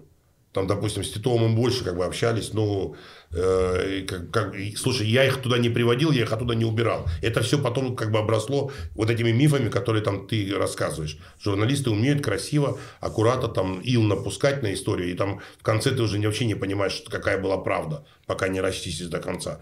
Я их туда не приводил, я их оттуда не убирал. Это произошло просто по воле э, акционера, который там понимал, что проект дальше не идет. Все. Он за... Его мечта, как бы стать чемпионом с, этим, с этой группой тренеров, не будет неосуществима. И Массимо назначают исполняющим обязанности, и какие-то движения Марка уже тогда начал Нет, нет, нет, нет. Ма- Массимо поехал. э, Мы познаком... Я познакомился с Массимо раньше чуть-чуть, чем, допустим, Марко. Э, Массимо не... Марко не знал так близко Массимо в начале, когда Массимо начинал, потому что он-то не- был только помощником, понимаешь, он, он как бы не был-то на первых ролях в Италии. И тогда он, по-моему, поехал ничью, сыграл в Казани, потом игру выиграл, игру выиграл, и команда как бы ну, решила, что надо его поддержать, потому что как бы так э, от напряжения после Оленичева спало немножко, и вдруг вроде игра пошла. Ну и а потом получилось в начале сентября паузу на сборную, и вот за это время там как бы потихоньку-потихоньку там, ну то есть, грубо говоря, могу там смело сказать, что к концу сентября я, мы, мы плотно уже общались с Массимо. А с, с чего вдруг? Просто Марко решил с ним познакомиться? Да, Марко познакомился, там, я, я думаю, что, я думаю, что я сейчас не хочу, никогда это не, ну, я подозреваю, что между Марко и Массимо стояли там с обоих, ну, как бы был очень уважаемый там обеими сторонами человек, который там их познакомил и порекомендовал друг другу просто присмотреться. Ну, и как-то, учитывая, что, понимаешь, иностранцу тяжело в России, и если там круг общения у него какой сразу вы- выстраивается, и особенно если что-то начинает получаться, он как-то, знаешь, он прямо как атмосферным давлением сдавливается. То есть это спрессовывает людей, и это становится прямо такая общность сразу. Ну, так получилось. Это, это не только там между Марко и Массимо. Это так лю- лю- при любом иностранце, который сюда приходит, как и, допустим, в обратном направлении. У тебя должно быть окружение, чтобы тебе быстро адаптироваться. Иначе будет очень сложно. Ой, прям тяжело. Ну, ну мы, мы, мы тяжелые люди, как бы русские. Это прямо с виду мы такие добродушные няшки. Так на самом деле нет. Это, это все миф. Поэтому здесь тяжело э, адаптироваться, и тебе нужна какая-то команда людей своя, чтобы была рядом. А что его поначалу удивляло в России, смущало? Вот э, делился он какими-то впечатлениями? Слушай, ну он восхищенный вообще сам по себе человек. В- в- правильно я говорю, восхищенный, да? Он как бы, он, он вообще плохое не видит. То есть, ему надо прямо черным цветом прям в нос ему ткнуть, чтобы, наконец-то он, понимаешь, он даже, я тебе скажу так, я тебе скажу один секрет Массимо. Если ты ему придешь, например, и расскажешь, что то-то, то-то, там что-то про тебя сказали, или там что-то сделали против тебя, он это все равно, эту информацию вообще никак не воспримет. Он пропускает все только через себя. Вот ему лично, если кто-то скажет, или он лично что-то увидит, он это будет тогда э, делать. Если вот эти... Поэтому, когда кто-то говорит, что агенты на, там, на него влияли, там, или мы там друзья, или агенты, и там какие-то там заговоры, это, это все ерунда. Но это ерунда. Понимаешь, если он бы своими глазами это не видел, он бы никогда в жизни на разговоры бы не повелся. Кстати, такой же, как, Что- такой же Николич. Что именно не Ну, видел? допустим, если мы пришли бы условно, условно, там, как думает там один футболист, капитан команды того времени, что мы вот ему наговорили, и Массимо поменял к нему отношение. Конечно, нет, Глеб, ответственно заявляю, нет, конечно. Это исключено. Если бы Массимо своими глазами не видел, что происходит внутри команды, как, как, как реагируют себя люди внутри команды, там, условно, там какие-то тренера, какие-то игроки, как они себя ведут, это только он делал всегда заключение сам. Никаким образом мы не могли на это повлиять. Ни- никогда такого не было. Слушай, а вообще ваша роль, она, честно говоря, так до сих пор, ну, лично мне не очень понятно, кем вы были? А Вы были просто его каким-то окружением. Вы, Ну- вы можно, или можно сказать, что вы в клубе работали, но на не, самом не, смотри, деле в не клубе работали. мы не работали никогда ни одной минуты, и такого предложения никогда не поступало. Чтобы там, допустим, кто-то, там, допустим, тот же Марко условно стал спортивным директором. Потому что я считаю, что, допустим, до тех пор, пока ты не работаешь на человека условно, никаких договоренностей у тебя с ним нету. Ты, как коммерсант, можешь выставлять прайс, он, как, допустим, заказчик, может это брать или не брать. Если говорят сейчас, что мы там пихали кучу народу, и там Федун бедный, там слепой, там, знаешь, там, как Гомер, там, за это не глядя платил, это не так. Не всех, во-первых, людей брали, там был у него э, свой круг приближенных, и не всех футболистов, мы которых предлагали, там брали. Просто что произошло на тот момент? Селекционный отдел, который работал в «Спартаке», он был не готов, что команда пошла на первом месте, понимаешь? Когда, допустим, ну, мы же пришли, допустим, в сентябре, вот трансферное окно было закрыто. И стали работать там, а сентябрь прошел, октябрь прошел, команда на первом месте идет. И к, к- к декабрю, условно, там, к пи- 15 декабря, там, к такому совету директоров, там, к трансферному комитету, 15 ноября, 15 декабря, я сейчас условно цифры, я, конечно, не помню эти даты, надо было, допустим, готовить некие списки. Глеб, потому что я просто сейчас не хочу там тебя обременять фамилиями, но те списки, которые были поданы, было понятно, что люди, которые работают в селекционном отделе, они вообще не соображают, о чем они говорят. Ну подожди, а что? Там, Там- игроки недоступные или игроки Там слабые? были, вот в том-то и дело, что там были игроки, которые совсем недоступные. Ну, например? Ну, много таких было игроков, много игроков было. Там, я не знаю, там много... Харри. Кейн? Ну, ну, слушай, ну не Харри Кейн, конечно, до него там, слава богу, не дошло. Но там были игроки там из французской лиги, которые никогда... С ними никто никогда не разговаривал, понимаешь? Там на проверку, когда там просто одним звонком, ну, там, там Марко, это не стоило труда. Мы там звонили, проверяли, нет такой ситуации. Не собирается игрок идти в Россию. Или цены писались несуществимые. Мы понимали, что, допустим, условно, подходя к трансферному окну, Команда просто не готова на усиление. А это забрежило чемпионство. Там я не помню, сколько там, 8 или 10 очков команда Восемь. подошла к Новому году. Но все равно усиление было нужно. Там какое-то точечное усиление было нужно. Вообще было не готово. Но вот мы всех, кого предложили, я тебе могу сказать тогда, ну, всех Федун как бы одобрил там к декабрю. Всех взял там почти что, да, по-моему, почти что. По-моему, всех взял. Ну, вы были посредниками, которые за комиссию Да. оформляли эти Да, да, трансферы. мы да, привели э, Самедова захотел, э, Массимо захотел Самедова, Джики э, этого э, Луис Адриано, Селихова купил клуб сам, как бы мы вообще в этом не принимали никакого участия, клуб сам, селекционный отдел сам решил. По-моему, еще один игрок был, по-моему, пять игроков, там пять игроков пришло в чемпионский сезон. Вот, вот вся была селекция. Ну, тогда, как бы, э, кстати, Жирков, он, он сказал, что у меня вот эти деньги есть на селекцию. Ни о каких там мифических деньгах речи не шло. Там все усиление заняло, там все усиление, по-моему, там в 10 миллионов уложилось, там, или там, ну, плюс-минус, там, я не помню, миллион, может, там, не знаю. По крайней мере, там каких-то сверхсумм не, не, не фигурировало. Все было в рамках, и все. И, как бы, команда дошла до чемпионства, как бы, и все. И никто там не хамил, никто там не, не спорил, не ругался. Во-первых, не с кем было ругаться, понимаешь? Жирков всегда говорил, что Александр Николаевич говорил, я в футболе не понимаю, мне нужен результат. Вот вы у меня берете деньги, дайте мне взамен результат. Но результат был, как бы он счастливо был, команда шла на чемпионство, и все были счастливы. Все были дружны, все. Мы получали комиссию, там, которую мы там заказывали, ну, там, объявляли за игроков. Мы же не работники клуба, понимаешь? Кого- над кем как она издеваются там зрители, там, болельщики, обзывают. Это когда ты работаешь в клубе, и ты в каком-то там коммерческом сговоре, допустим, с агентами. Ну, у нас ни- никаких обязательств не было. Уже ну, с селекционным отделом нас трудно было связать хоть как-то. Что мы А почему вы не вошли в клуб-то? Было, если вы и так Нам все равно всех не было такого Ну, а предложения. вы, может быть, при- а вы предлагали это сами? Слушай, ну, по-моему, один раз, один раз намеком такое предложение было, там, когда Массимо стал чемпионом, он как бы пожелал, чтобы Марко, допустим, зашел, э, был рядом как бы официально. Леонид Арнольевич сказал, что не надо, пусть каждый занимается своим делом, ну и больше таких разговоров никогда не возникало. Чемпионские трансферы были крутые. Все последующие. За какой-нибудь тебе там стыдно, неловко, Ну, неудобно. смотри, последующие трансферы, мне стыдно только за одного игрока, за Петковича. Тысячи раз рассказывал, не хочу повторять. Это ошибка.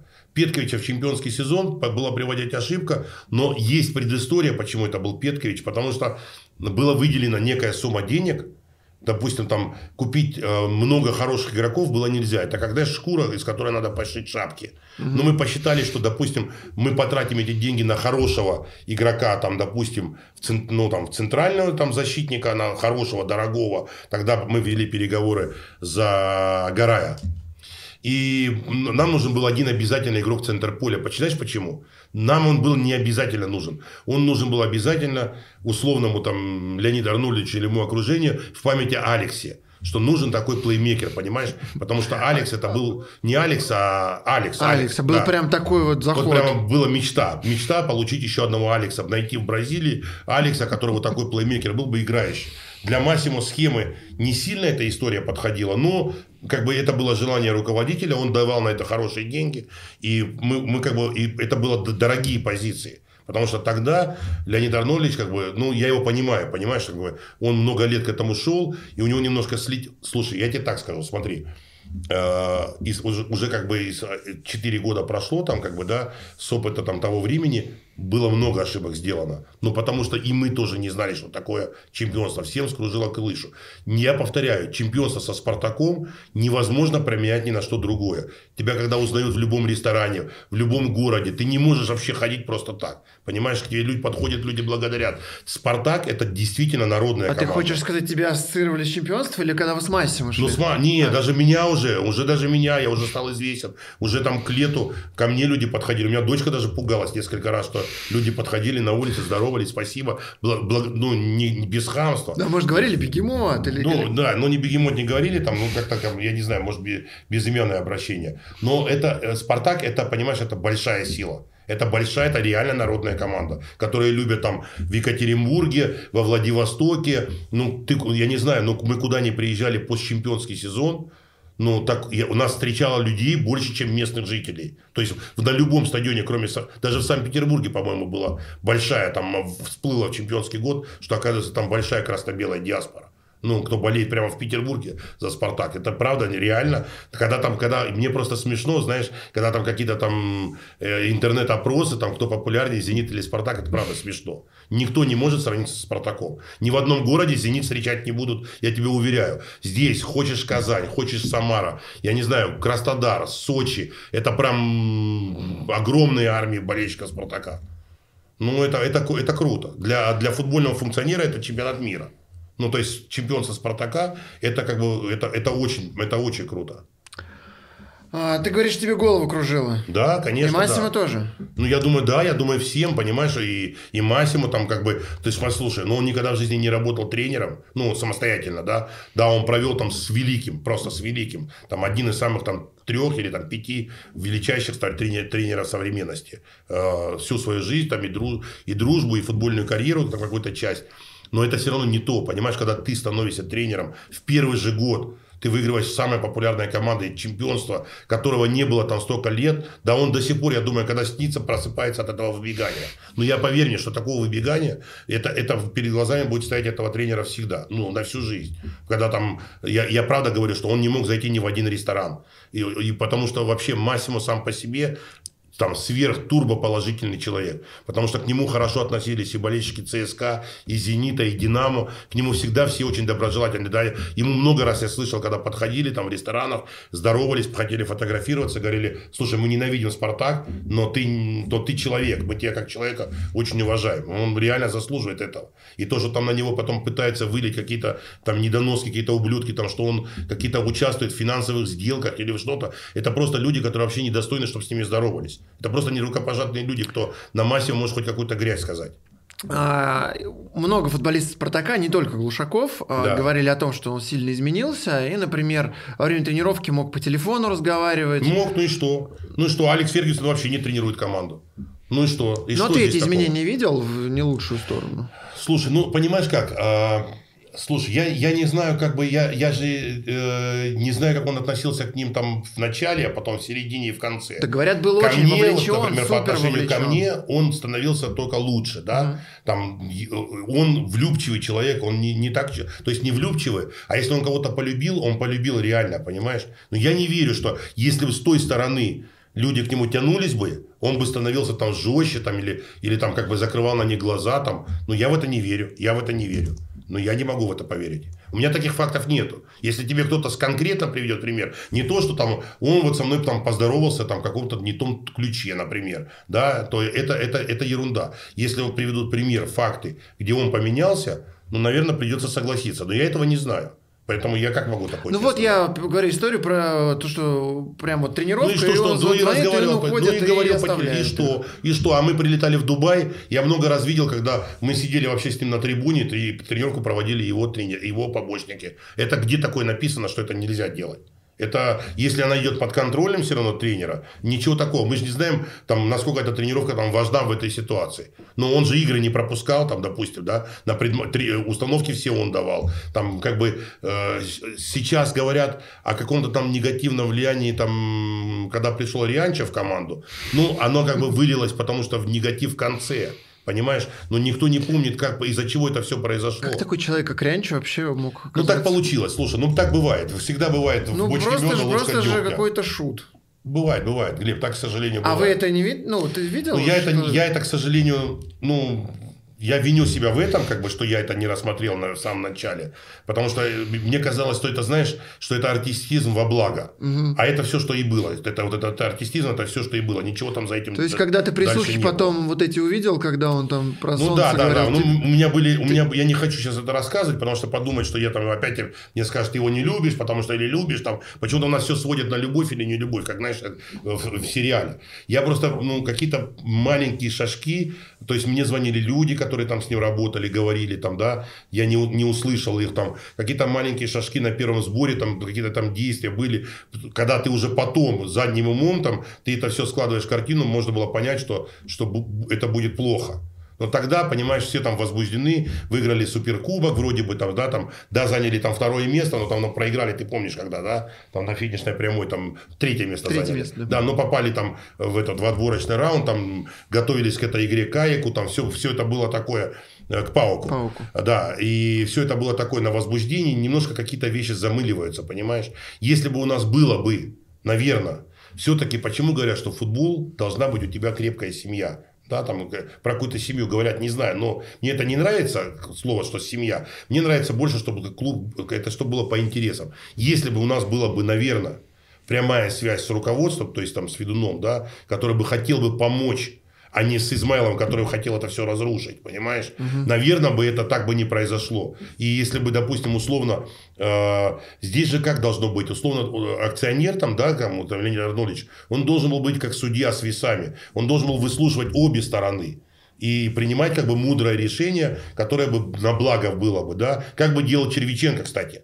Червиченко вот так бы делал бы всегда. Он бы выслушал бы обе стороны. Он бы не принял решение от того, что я к нему пришел, там, и что-то ему там от того, что я к нему могу добежать быстрее всех, ему там что-то... Он бы тогда никогда такое решение не принял бы. И Герман такое решение бы никогда не принял, будучи руко- руководителем. Всегда знал бы картину. У Федуну достаточно знать одну сторону, понимаешь? Поэтому, поэтому так качается решение.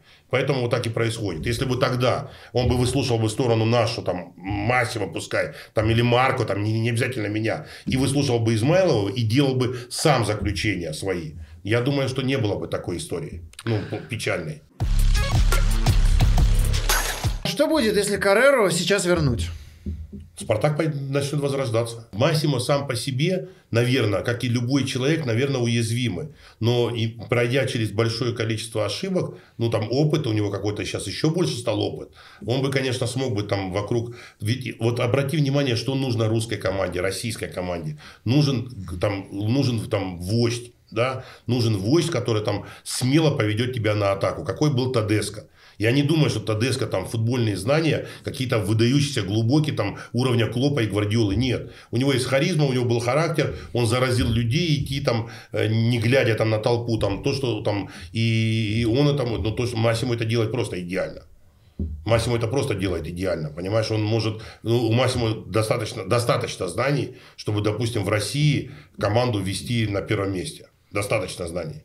А то, что вот э, после Спартака ничего особо не получилось, не Ну, слушай, а, а что не особо? Э, С Пауком он ничего не мог сделать больше, чем третье место. Но есть какие-то обстоятельства, которые ты не можешь перепрыгнуть.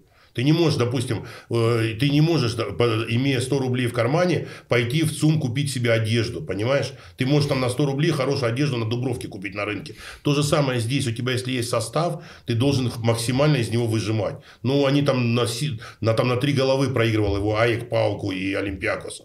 Ну, просто там на порядок другие цены тратились. Ну, и из того, что было, он выжимал максимум. То есть, э, ты веришь, что если сейчас вот он оказался бы в Слушай, Спартаке, уверен, что многое не- бы поменялось? Ну, это сто процентов да. Им сто процентов да. Но Я вообще не знаю, в «Спартаке» можно ли глобально что-то поменять в длинную. На короткий промежуток можно, в длинную не- нельзя. Но я думаю, что... Слушай, я его сейчас не агитирую. И я знаю, что он э, в ближайшее время там никуда не поедет, ничего принимать не будет. Но я думаю, что такой тренер, допустим, в России, именно в России, где достаточно ну, не надо таких там сумасшедших иметь футбольных знаний, допустим, как работать там в первых четырех командах там Италии там, или Англии. Ну, я думаю, что он бы смог бы здесь работать бы э, успешно. А ты говоришь, он никуда не поедет, ничего не подпишет. То есть, даже если вот представить эту фантастическую ситуацию, Да, я что, думаю, что в Федун, ближайший год он еще будет в Италии. что Федун охладел и зовет его в Спартак, и он откажется? по семейным обстоятельствам он еще год не может уехать из Италии просто. Поэтому ближайший там, год он просто точно будет в Италии. А там что будет дальше, ну, жизнь покажет, посмотрим. А Федун может охладеть? Ну, там может это все перемениться? А, Слушай, что- они не расстались с врагами, понимаешь? Допустим, как условно там, э, как он рассказывал про переписку с Курбан Бекеевичем, там, Леонид Арнольевич, да? Такой переписки у него с Масимо не было. Ну, где он, мудаком его Ну, допустим, да, там мудаком или что-то еще, или сбитым летчиком, там, я не знаю. Таких слов он Массимо никогда не говорил. С Массимо расстались, Глеб, я не знаю, я в футболе м, 20 лет, я не знаю, что так кто-то расставался с тренером, как Спартак. Что ты имеешь в То виду? есть, условно, допустим, он получил все до копейки свои деньги в 11 утра на следующий день после увольнения. То есть, ему не надо было подписывать никаких документов, э, ничего не надо было делать. Леонид Арнольевич, как человек в этом плане, сверхпорядочный, там, в плане денег, ему все деньги упали на следующее утро, понимаешь? То есть, я, ну, грубо говоря, если даже я к тебе условно охладел, я св- свою там, свой развод оплатил сполна, как бы, да, поэтому а, у них не было, у них не было хамства, там, какого-то, я не знаю, там, м, обидных слов, там, ничего этого не было. Ничего этого не было. Я просто думаю, что, ну, не то чтобы ошибка, просто как бы той ситуации, если Леонид Арнольевич побольше бы уделил внимания, как бы поддержать эту ситуацию. Ну, не знаю, может, у него там, может, там Зарема была, рожала там, или беременная была, или ему больше надо было времени в Европе проводить. Я не знаю, почему. Это как бы он только знает один. Но если бы он больше бы тогда уделил бы внимание поддержке, я думаю, было бы круто. Тогда все бы, все бы можно было бы разрулить еще. И даже если Массимо ошибся условно в каком-то там трансфере или в каком-то условном, он ошибся это от чистого сердца. Он не ошибся от этого, чтобы что-то заработать. Или там приглашав там тренера испанца. Это вообще как бы, ну, я не знаю, это была самая большая ошибка сводить народы. Это точно делать нельзя. Ну, как бы это был хороший опыт для меня. То есть э, тренерский штаб не может быть интернациональный. Ну, как бы абсолютно разных по ментальности людей вот не то, что интернационально, а по ментальности люди должны все-таки в тренерский штаб подходить, как бы, ну, как бы, знаешь, они должны при первой встрече должна быть любовь с первого взгляда. Когда ты механически вгоняешь, это вот все плохо заканчивается. Ты близко дружил с Юрием Розановым. Ну, могу сказать, что мы были приятели. Ну, прям в какой-то момент нашей жизни мы много времени проводили вместе. И вы очень много тусили в казино в Метелице. Да, да, было такое. Было такое. И «Остров сокровищ» тогда еще было такое популярное казино. Да, да, было такое, да. Э, Илья Во что вы там играли и сколько времени там проводили? Как ну, слушай, бывало было? что, и по... бывало, что и всю ночь. Бывало, что и всю ночь, да, такое было. Ну, по молодости такое могло быть. То есть, э, играли, ну, я сейчас не помню, но, по-моему, Юра любил, по-моему, я не помню, Блэк Джек или покер он играл, по-моему. Ну, и, и, ставки мы ставили вместе, и, и рулетку мог покрутить. Ну, как любой азартный человек. Слушай, ну, я же еще раз говорю. Это было там в конце 90-х, там, начале там, 2000-х годов. Это всего было мало. Понимаешь? Ну, Как бы мы должны были эту стадию пройти, наиграться в детские игрушки. Мы же уже были чуть-чуть не дети, как бы, а игрушки детские появились. Ну, как бы хотелось все это там, как бы, через себя пропустить. А тебе просто ощущения нравились или э, хотелось денег выиграть? Ты что, ты когда-нибудь видел, что кто-нибудь из казино ушел в длинную с деньгами?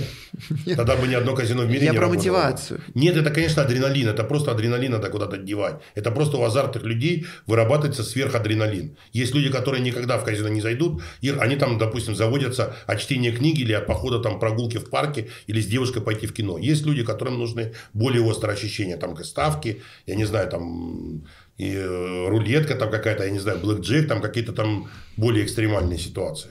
Вот мы э, комиссию за Оленичева в квартирах оценивали. Э, Да. В казино ты сколько квартир оставил? О, Марина. Микрорайон Марина. Еще э, Розанов рассказывал, что помимо бегемота еще было какое-то странное прозвище. Мразота. Мразотта. Это не прозвище было. Это я так, э, когда ставки не доезжали, футболистов и судьи оскорблял. И, и так приклеилось, что я кричал- всегда кричал «Мразота».